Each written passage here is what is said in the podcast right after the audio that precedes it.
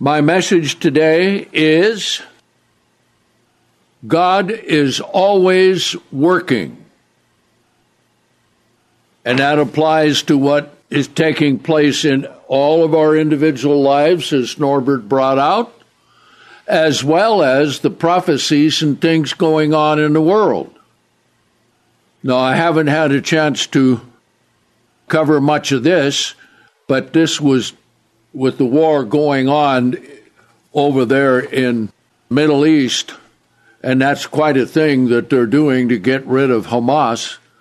Very interesting. None of the other Islamic nations want the Palestinians to come to their nation. And secretly behind the scenes, they are agreeing with the Israelis to get rid of Hamas completely. Now, all of this will lead to the building of the temple. And as I covered before, that's one of the next major things to take place. And before that, they have to have a red heifer of three years old, and they found five of them in Texas. So here's a picture of the red heifer. Okay? Interesting. Now it tells us in Numbers 19 that it's to be completely burned, and the ashes will be used to cleanse the unclean. But let's come to Hebrews, the 10th chapter first. And let's see what Paul said here. Now, they, they got five of these heifer and they put them in Shiloh. Now, Shiloh was where the tabernacle was first located when the children of Israel came into the promised land. And what they're going to do, they're going to have tours because they have a lot of tourists come in and they're going to go look at the five red heifers and charge them a fee to go see them. Okay? Remember who it was that sold Joseph to the Midianites to go to Egypt? Judah. Okay? He's always got to make a profit of whatever happens. All right? So let's look at it spiritually, what it means, because they will build the temple, and we'll talk about building the temple here and showing that God is always working. And part of the working that is going on is taking place right now with the war against Hamas. All right, Hebrews 9. Now we know that this was the temple service that God gave to the children of Israel. And it was all based on sacrifices and things like this.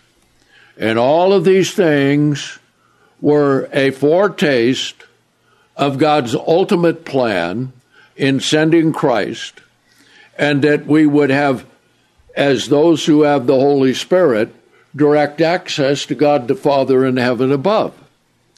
So Paul is writing and preparing the Jews in Jerusalem. Now, the book of Hebrews was written in 60, 61 AD. And at that time, the half brother of Jesus was the head of the church in Jerusalem. And they had many thousands who professed to believe, like James told Paul when he came up there, we find in Acts, the 21st chapter, says, Look at the thousands that believe, but they still clung to all of the sacrifices. And this has been the hardest thing for the Jews to really grasp. So, what happened was, as we know in history, they rejected Christ. Now they want to reinstitute the temple, which, by the way, is part of the Abraham Accord. So God will have to open the eyes of the Orthodox rabbis to know where to build the temple properly. Okay? Let's pick it up, Hebrews 9 and verse 10. But these services consist only of meat and drink offerings and various washings and physical ordinances until the time of the new spiritual order. But Christ himself has become high priest of the coming good things through the greater and more perfect tabernacle, not made by human hands, that is, not of the present physical creation. Now they're going to rebuild the temple again. I'm going to have to spend some time on the Temple Institute website to find out what they have in mind and what approximately how long it will take for them to build it. Can't take the, the time that they took to build it. The second temple, we'll cover part of that a little later today. Verse 12 Not of the blood of goats and calves, but by the means of his own blood, he entered once for all into the holiest, having by himself secured everlasting redemption for us. Now, notice the next verse. Okay. For if the blood of goats and bulls and the ashes of a heifer sprinkled on those who were defiled, sanctified to the purifying of the flesh. Okay. That's all it did. It was just a ritual. It didn't change the heart because the covenant that God announced now with the church and with the people, with everyone that has the Holy Spirit, is that we are begotten by Him. Okay? To a greater degree, the blood of Christ, who through the eternal Spirit offered Himself without spot to God, shall purify your conscience from dead works to serve the living God. And this is the whole process of God's Holy Spirit working with us and in us and through us and with His Word, all combined together, see? And that perfection is, as Norbert pointed out, step by step by step, and even the difficulties we go through. Now, before we get into some of the other prophecies, I want to cover something here that maybe we have never completely noticed. We've talked about it before, but we have never noticed. Let's come back to Genesis 15. Okay? Now, as we're turning back there, let's remember the words of Jesus Christ. In the book of Revelation, chapter 1, what does he say? I'm Alpha and Omega, the first and the last, the beginning and the ending. Now, what we're going to see is with these prophecies, Lots of times, God tells us the ending first. And when we read things, we think of it in sequential, one after the other, one after the other, and that's the timing of the way that they occur. But let's look at the promise here to Abraham Genesis 15 and verse 4. Okay. And let's look at the principle that I just stated. Verse 4 And the word of the Lord came to him, saying, This man shall not be your heir, but one shall come out of your own loins shall be your heir. And he brought him outside, and he said, Look now toward the heavens Okay? So, what we have here is the beginning and the ending. Think about that. Isaac was the beginning of the line coming down to the children of Israel, correct? And then all of the history of that. And inside of that space of time, there are various beginnings and endings, beginnings and endings all the way down. Very interesting indeed. So, He took him outside, said, Look now toward the heavens and count the stars, if you're able to number them. And he said to him, So shall your seed be. That's the ending, isn't it? Right? When all of those in the kingdom of God will what? Shine like the stars, Daniel 12. Where all who are the sons and daughters of God will shine like the sun. Now, if we think we know anything, when we contemplate all of that, we really know very little. Isn't that true? Think about that. So let's look at another example. Okay? Let's come to Isaiah 40. Perfect example of starting out with the ending. Isaiah 40 and verse 1. Okay? Now, this is after chapters dealing with Hezekiah and so forth. Comfort ye, my people, says the Lord. Speak comfortably to Jerusalem and cry unto her that her warfare is accomplished. What's going on now over there? War, right? Okay. And her iniquity is pardoned for she has received of the Lord's hand double for all, all her sins. Okay? The very next verse goes to a beginning. When will, verse 2, be accomplished?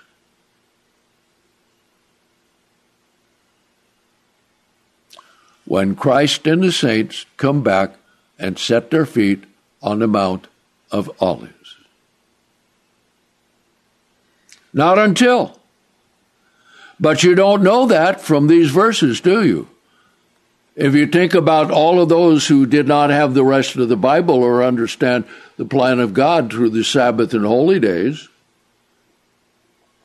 these things don't make much sense. But this is how God has hidden prophecy in the Bible because it's not in chronological, sequential order. Many times he starts out with the end, which he did right here. Okay. Then what does he go to next? A voice is calling out in the wilderness, Prepare the way of the Lord, make straight in the desert a highway for our God. That can apply to his first coming. That can apply to his second coming. See? So we find this. The next thing about prophecy is there is duality. And then we will see the next thing about prophecy is there is singularity. And then the next thing we find in prophecy, we find continuous cycles. And when you come to Matthew 24, that's what you find in that whole chapter. See?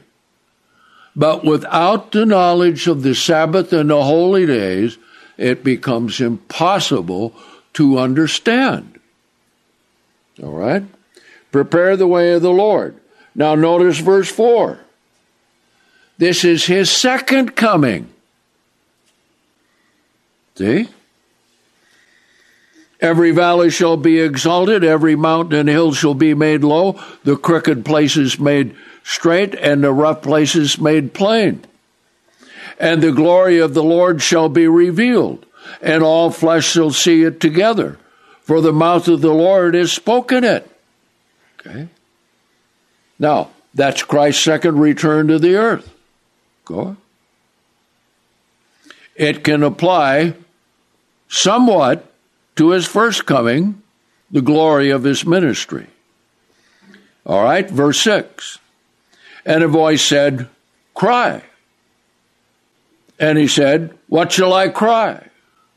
All flesh is grass, and all the beauty of it is as the flower of the field. The grass withers, the flower fades, because the breath of the Lord blows upon it. Surely people are grass. The grass withers, the flower fades, but the word of our God shall stand forever. Okay? Now then, there are other things, but let's see what it gets down to. Okay? Let's come down here to verse 12. Word of God will stand forever. And how much of the Word of God will we learn after we're in the kingdom of God as spirit beings? See? You know, never, never, never can we say, we know everything. We don't. God has to give us understanding of it, and we've got to be yielding to God in prayer and in study and in living so that God can give us understanding. Okay? Now, look at the things that I'm bringing out here today. How long have I been in the ministry? All right? Well, since 1965. Okay? Ordained by Herbert Armstrong himself. Okay? Look at all the years involved with that. And how long it's taken for us, even with the knowledge that we have and all of the things we've been able to do, which really amount to, to virtually nothing when compared to God. See? To come to understand some of these things. All right? So, knowledge of the Sabbath is not a know all cure all. Knowledge of the holy days is not a know all cure all.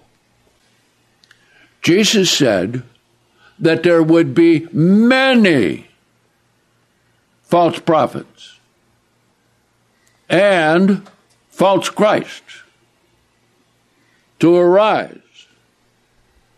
Now you go on the internet and what do you find? Many false prophets.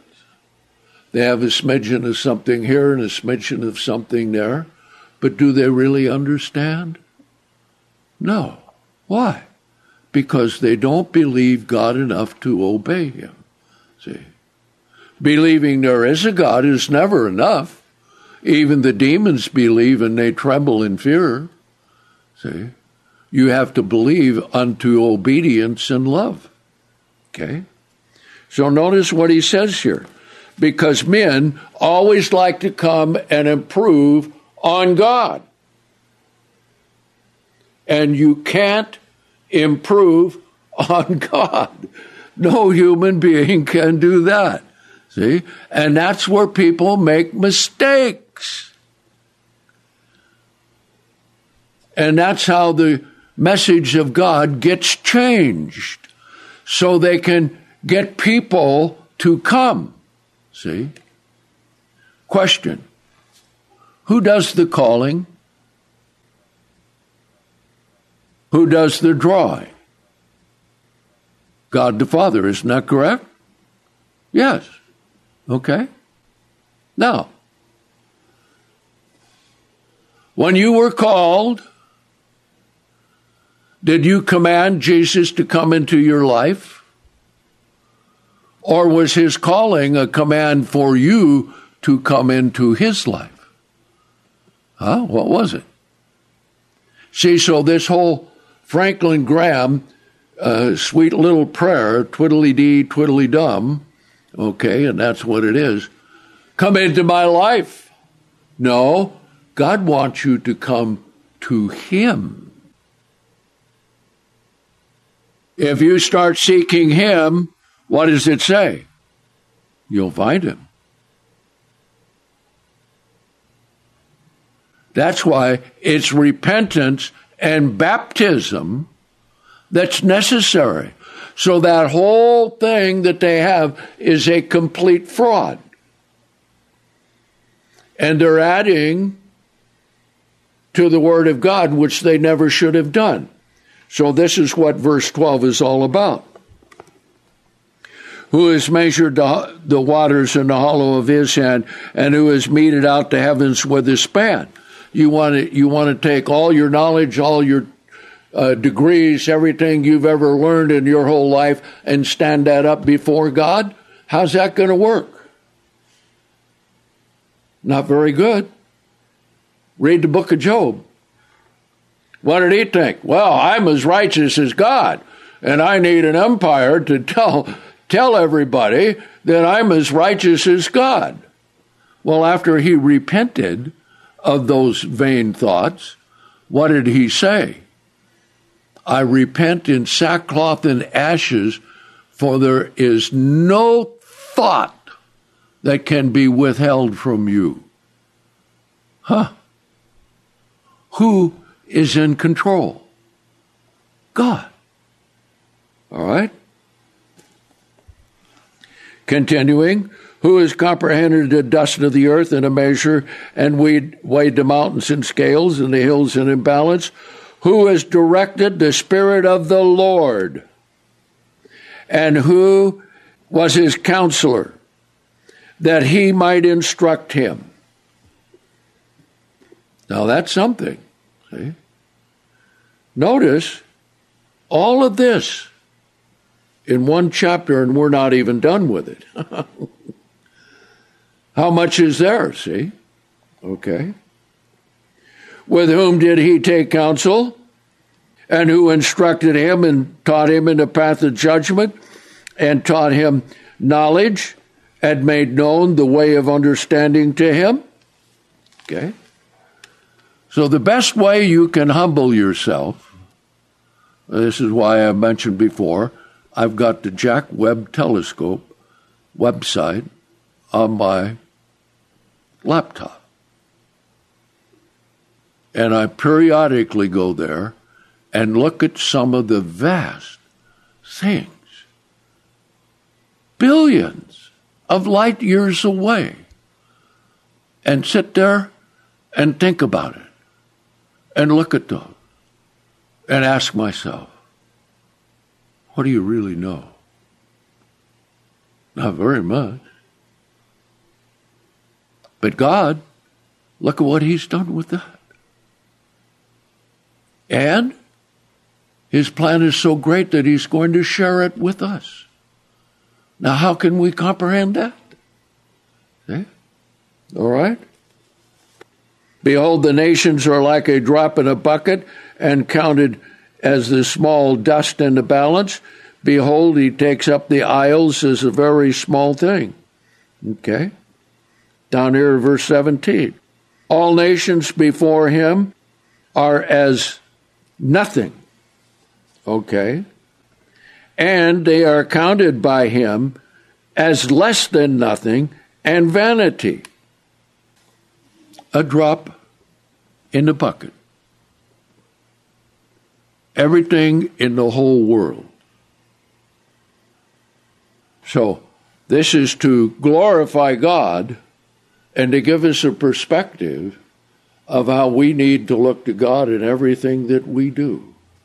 So let's go ahead and take a break and we'll pick it up afterwards and continue on that God is always working.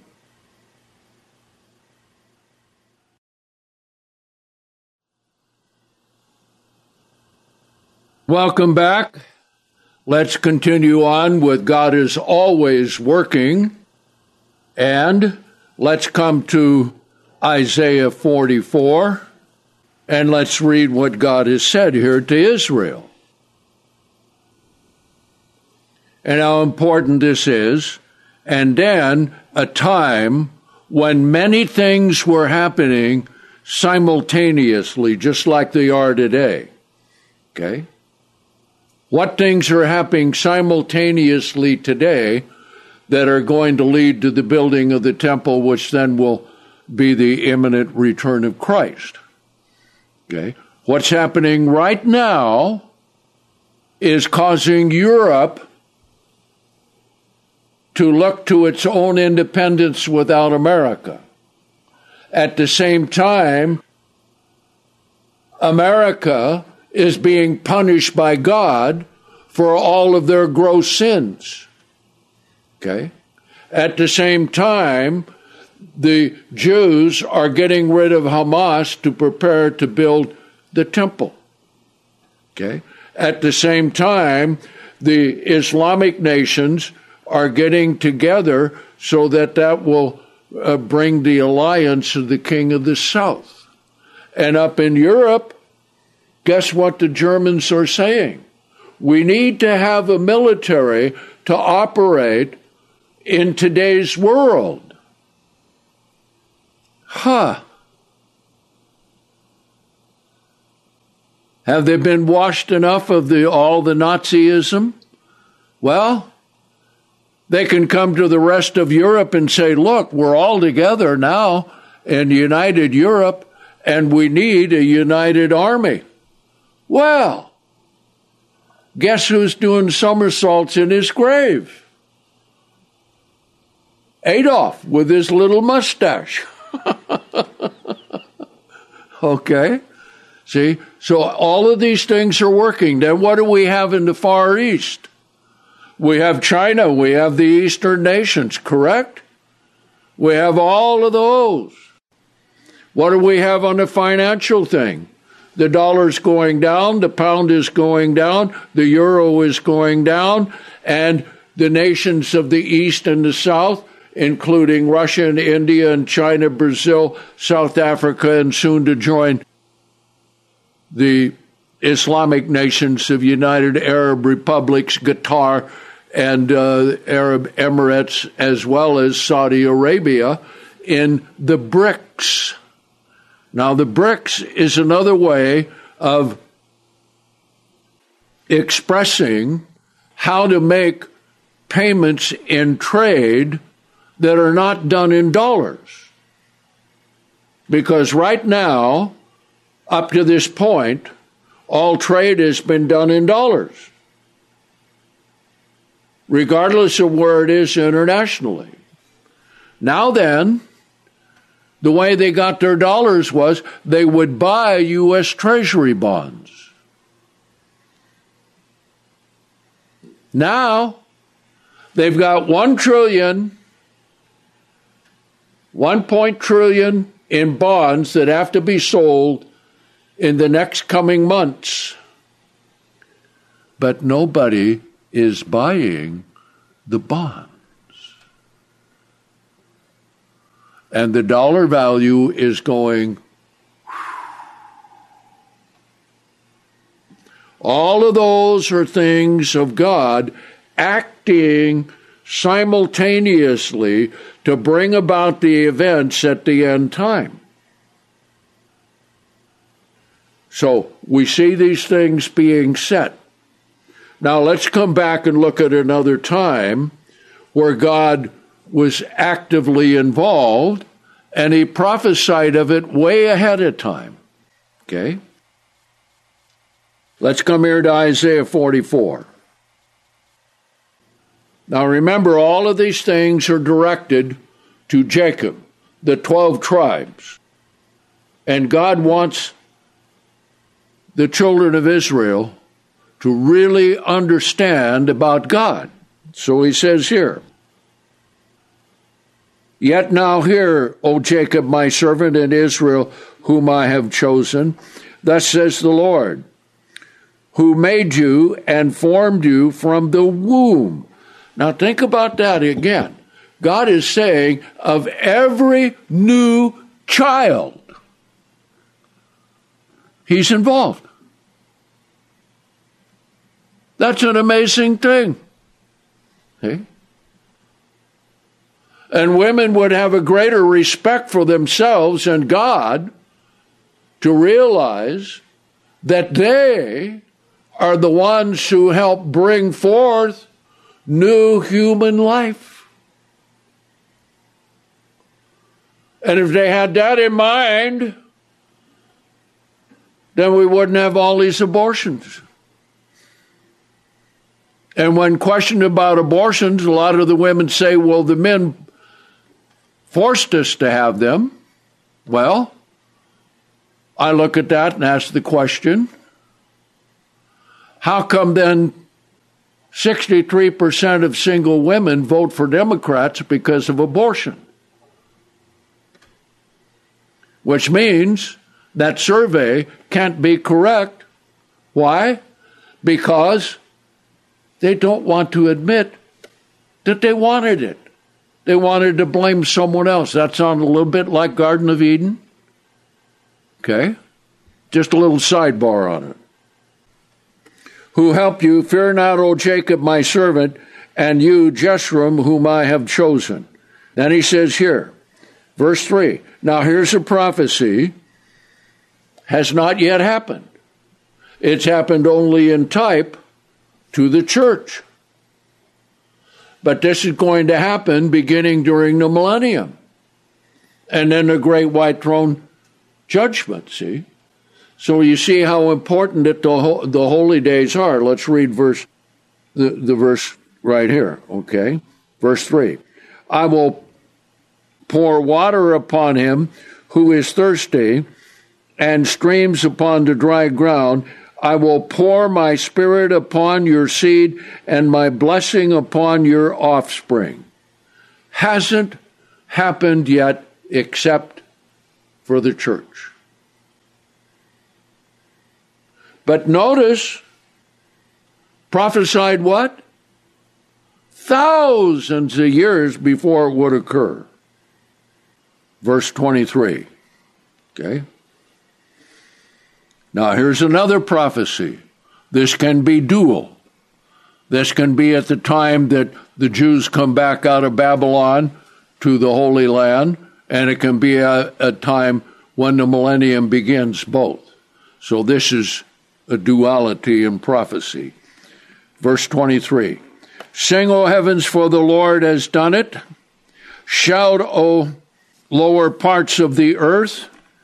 Break out into singing, O mountains, O forest, and every tree in it. Now, how the mountains and forest and trees going to sing? Okay. Well, they give off a certain amount of energy that we don't understand. God understands that. Okay? For the Lord has redeemed Jacob and glorified himself in Israel. Thus says the Lord, your Redeemer, he who formed you from the womb. Very interesting. He mentions that how many times? See? Think of that. Okay? I am the Lord who makes all things, who stretches out the heavens alone, who spreads abroad the earth by himself, who brings to nothing the signs of liars, and makes fools of diviners, who turns the wise backward and makes their knowledge foolish. Now, that's an ongoing thing whenever anybody rejects God. Don't we see that today? Yes.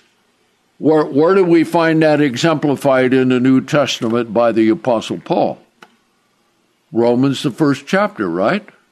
Profess themselves to be wise, they became fools. This is it. Here's a prophecy of it. Who makes the word of his servant sure and makes good the counsel of his messengers, who says to Jerusalem, She shall have people. Now, at the time this was spoken, Jerusalem had people. When was it Jerusalem didn't have people? When they were taken captive into Babylon, right? So, this is a prophecy, number one, of coming back out of Babylon, which we'll see in a minute and number two, of the coming millennium. Okay? But who will be the people in spiritual Jerusalem? All the resurrected saints? All of the prophets? All of the patriarchs? Christ is the head with a great tabernacle as Isaiah 4 shows, okay? uh, who says to Jerusalem, She shall have people, and to the cities of Judah you shall be built. Okay? Now that happened when they came back out of Babylon. And I will raise up the waste places of it. Now, what happened when it went into captivity for 70 years? The land had 70 years of continuous land Sabbath to rejuvenate the land. Now, today, we don't have that. And they just plow and plant and plow and plant and plow and plant. And here in Hollister, all the area around us is various agricultural products, all the way from from onions and garlic to tomatoes and and cabbage and cauliflower and and Brussels sprouts and so forth. Okay. Come down there to verse 28. Who's going to help start this to happen? Now it's interesting. Here it names Cyrus. We'll read it just a second. Cyrus did not live very long, but as king of Persia, he was the one who gave, under inspiration of God, the order for the Jews to leave Babylon and come out of their 70, 70 year exile. Okay? Let's read it. Who says of Cyrus, He is my shepherd. He shall do all my pleasure, even saying to Jerusalem, You shall be built, and to the temple, Your foundation shall be laid. Now we'll read about that here in just a little bit. Okay? Now notice chapter 45. And in here, it also talks about his conquering of Babylon. Quite an interesting thing that happened. Okay? So here in verse 1 Thus says the Lord to his anointed, to Cyrus. Now, he was never converted. Some historians say that Cyrus was the offspring of Esther and Ahasuerus, the king of Persia. Very possibly. But also, if you read the book of Esther, what do you find out? There was a time of terrible distress against Jews everywhere. And Agag, who was the high religious leader and counselor of the king, gave an order to kill all Jews. Will you go read it? Sometimes the worst thing that has been pronounced against the people of God, God turns it over. And what happened to Agag? They hung him on a gallows that he prepared for Mordecai, the uncle of Esther. Amazing. See? So God is able to take and turn things around, okay? So he says, whose right hand I've made strong in order to humble nations before him, and I will loosen the loin of kings and open before him the two leaved doors, and the gates shall not be shut. And I will go before him and make hills level, and I will break in pieces the bronze gates and cut the iron bars in two. And I will give him the treasures of darkness, hidden treasures of secret places, that you may know that I am the Lord who calls you by your name, the God of Israel. Okay? Now, the way he conquered Babylon was without throwing a spear or shooting an arrow. The armies came down, surrounded Babylon. He got crews of thousands to dig a canal to divert a major part of the Euphrates River from flowing through the middle of Babylon because the river flowed through the city of Babylon right down the middle of it. So it was the city of Babylon with the high walls, and they had iron bars where the river would come through. Okay? So the water came down low enough so that, that the soldiers could walk under those bars, and they came to the big bronze gates that opened up to the river Euphrates, which were normally locked at night, and they were open.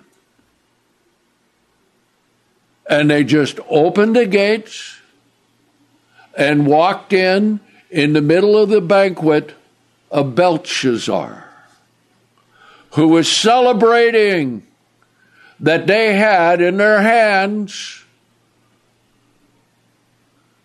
the sacred gold and silver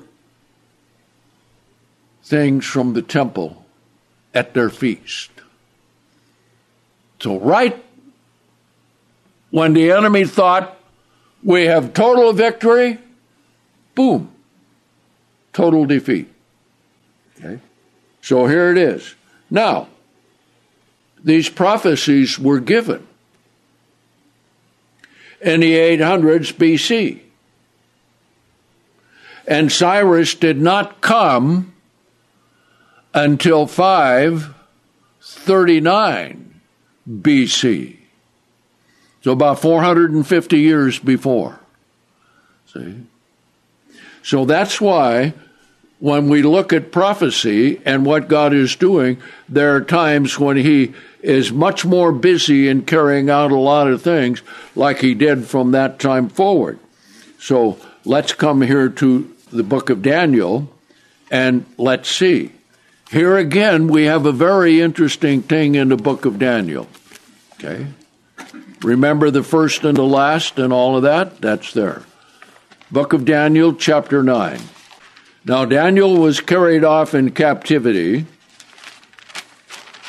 probably the first invasion of Nebuchadnezzar in Jerusalem. And he took all of the learned young men and then put them in the school of the learned ones in Babylon. You can read that chapter 1 and chapter 2, and then the dream eventually given. Well, by the time we come to chapter 9, Daniel was an old man. Okay?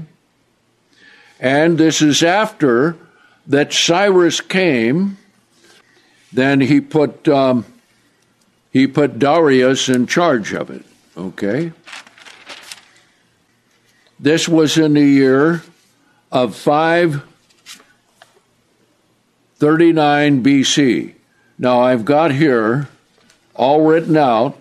Let me show you a picture of Carl Franklin, one of my close friends in Ambassador College and associate down through the years. And he has done more work on Daniel 9, 10, and 11 to sort it all out because it's very complicated. Okay? So, I'll put this online, the various updates that he has, and everything that he has right there. So let me see if I can come to the to the place that we need it here. Okay, 539. That's when the decree was given that they go back to Jerusalem. Verse 1 And in the first year of Darius, the son of Ahasuerus, the son, the seed of the Medes, who was made king over the realm of the Chaldeans. In the first year of his reign, I, Daniel, understood by books the number of years which came according to the word of the Lord to Jeremiah the prophet, that desolation of Jerusalem would last 70 years. Okay? Then what he did, he turned and he prayed to God about being able to have the children of, of the Jews, and, and there were some Israelites there, because previous, we have to go back in history, the ten tribes were carried off into captivity about roughly a hundred years before the Jews went captivity into Babylon. And while the Assyrians were coming against the ten tribes, a lot of them came down to Judah to escape the war. So there were a good number of them also that went into captivity into Babylon. Okay? So he gave a prayer. And you read that prayer. and how he confessed the sins, so forth. Now then, in verse 15, let's see his prayer. And this is what we need to look to. Now, this shows when God started to be really active again, because we will see that Ezra, Nehemiah, Haggai, and Zechariah all overlapped each other at that time when they came back and were building were building the city. Okay? Verse 15. And now, Lord our God, who has brought your people out from the land of Egypt with a mighty hand and have made a name for yourself as it is this day, we have sinned and have done wickedly. See? Remember this. The first thing in every prayer, like Jesus said, what was the first thing he said of the model prayer? After honoring God, right? Forgive us our sins as we forgive those who sin against us, right? Okay? So remember, the first thing in praying is confessing sin and repenting. We have done wickedly. O Lord, I pray you according to all your righteousness. See? Now, the way we're out of difficulties, as Norbert explained, is coming to God and recognizing his part, recognizing that he can do it, recognizing that God can change the circumstances or give us grace and favor. Okay? Your righteousness, let your anger and your fury be turned away from your city, Jerusalem. So he acknowledged all the sins that were going on there 70 years previously. Your holy mountain, because of our sins and for the iniquities of our fathers, Jerusalem and your people have been a reproach to all those who are around us. Now, the interesting thing is, that we will see. I don't think we'll get to it today, so I'll mention it. That when they got back to Jerusalem under the reign of the Persians, they had peace, which was relative peace, for over 200 years. So the hatred against the Jews was turned into that the kings of Persia ordered all the people west of the Euphrates River coming up to Judea to keep the laws of God and the laws of the empire. Okay? So that created a, time of great peace. Okay? But first there has to be repentance. Okay? Now then, verse 47. Now therefore, O our God, hear the prayer of your servant and his supplications, and cause your face to shine upon your sanctuary that is desolate for the Lord's sake. O my God, incline your ear and hear. Open your eyes and behold our devastations. They were. Everything was destroyed. But God said at the end of 70 years, he would lift it. So here is Daniel claiming that in his prayer. Okay? For we do not prevent our supplications before you on account of our righteousness, but because of your great mercies. See? Notice how humble he was. See? Looking to the mercies and love and forgiveness of God. So he says, O Lord, hear. O Lord, forgive. O Lord, hearken and do not delay for your own sake. O my God, for your city and your people are called by your name. Quite a thing. Same thing with us today. When Israel goes into captivity at the end time, there's going to be a release again very similar to this that we see in other parts of the Bible. See? That God will hear, God will forgive, God will bring back, God will reinstitute, God will change the heart. Yes, okay. Now notice how quickly his prayer was answered. Verse 20. And while I was speaking and praying and confessing my sin, the sin of my people Israel, and presenting my supplication before the Lord my God, holy mountain of my God, yea, while I was speaking in prayer, even the man Gabriel, that is the angel who appeared to him as a man, whom I had seen in vision at the beginning, being caused to fly swiftly, came to me about the time of the evening sacrifice. Okay. Now notice what he did. Okay. Here's what we have. Starting at this point forward, all the rest up to the second return of Christ. Now that's quite a thing. See?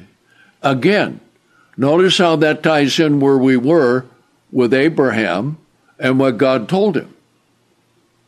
Isaac the son, physical.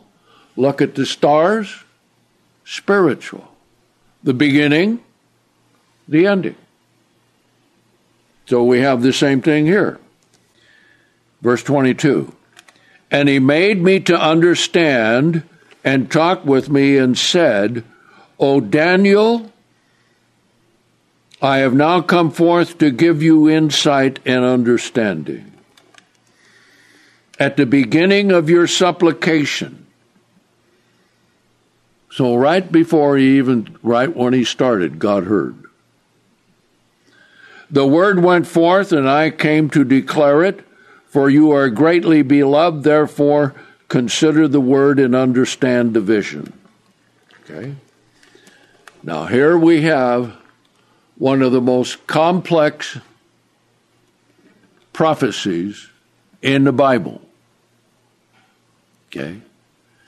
And it is such when it goes through the other chapters of the book of Daniel that though it looks like it flows in sequential fashion, the sequence is interrupted with years between the reigns of the kings.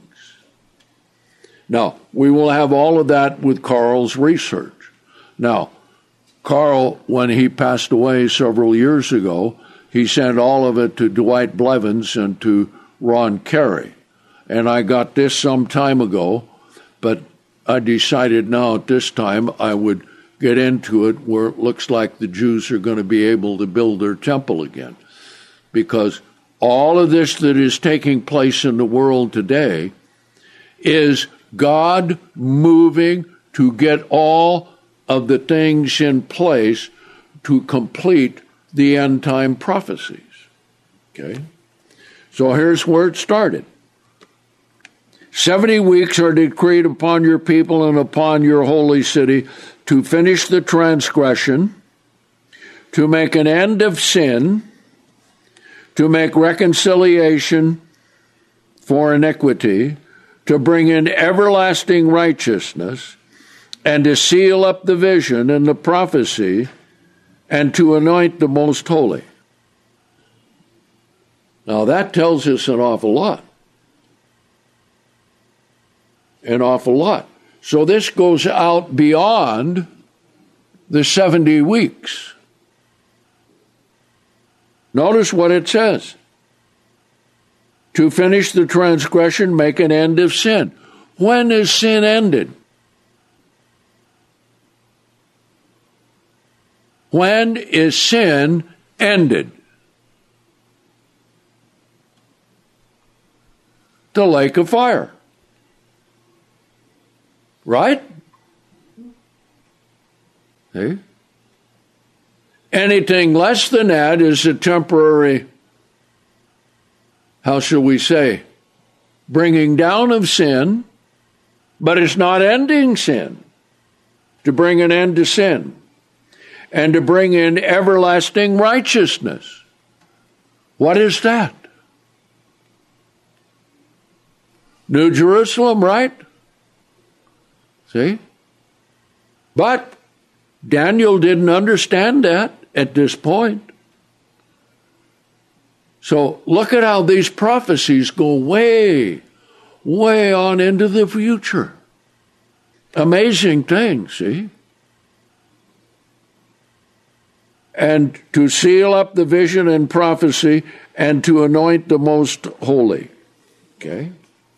Now then, when was Jesus anointed?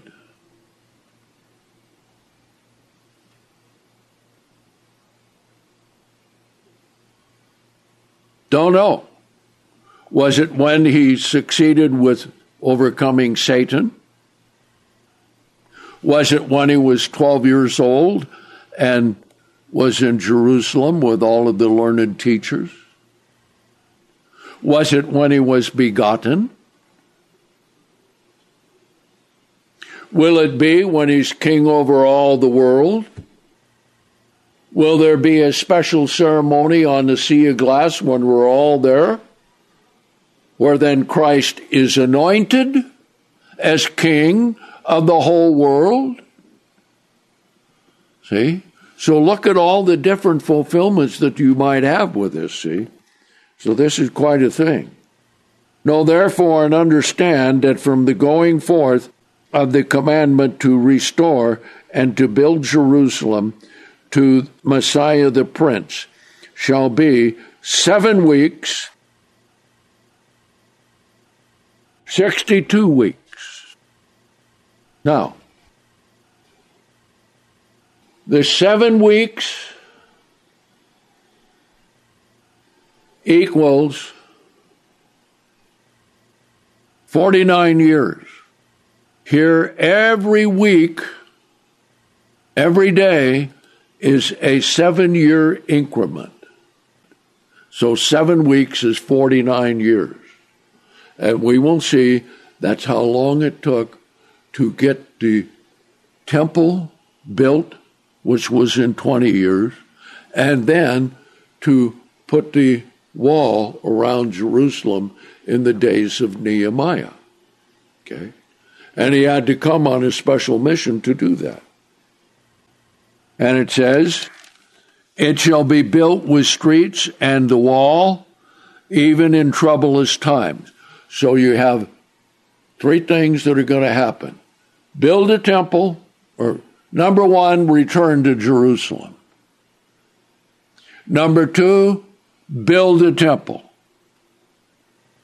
So it started in 539 AB, coming back to Jerusalem and the temple was finished in 515. And they had a lot of skirmishes, and because the the people around them right at first didn't want them to build it, and they so you can read that in the book of Ezra. Okay. Now then, after 62 weeks, now there's a space of time between the 49 years or the seven weeks, and the 62 weeks, which is uh, 434 years. Okay. And after that, Messiah would come. Okay. So you can get that in the book, The Appointed Times of Jesus the Messiah. And that's very interesting. You see, God gives these overall prophecies, then the details are filled in a little later. See? And let, let me just tell you this, because I'll, I'll have I'll have Ron posted online so you can get it. Daniel 9, 10, and 11 are the most difficult and complicated prophecies to understand in the whole Bible because they cover so much. And we will see that in bringing the children of Israel back out of Babylon and building the temple and building the city and building the wall and everything that took place there, that they had their ups and their downs. And since it's getting pretty close for me to finish here, I'll go ahead and wrap it up so that we can pick it up next time. But let's finish the prophecy here because we'll come back and we'll look at it as we go along in the next message or two. And after 62 weeks, Messiah shall be cut off, but not for himself, not for anything he did, because he was God manifested in the flesh. Now, nothing here tells us that the Messiah was going to be God manifested in the flesh.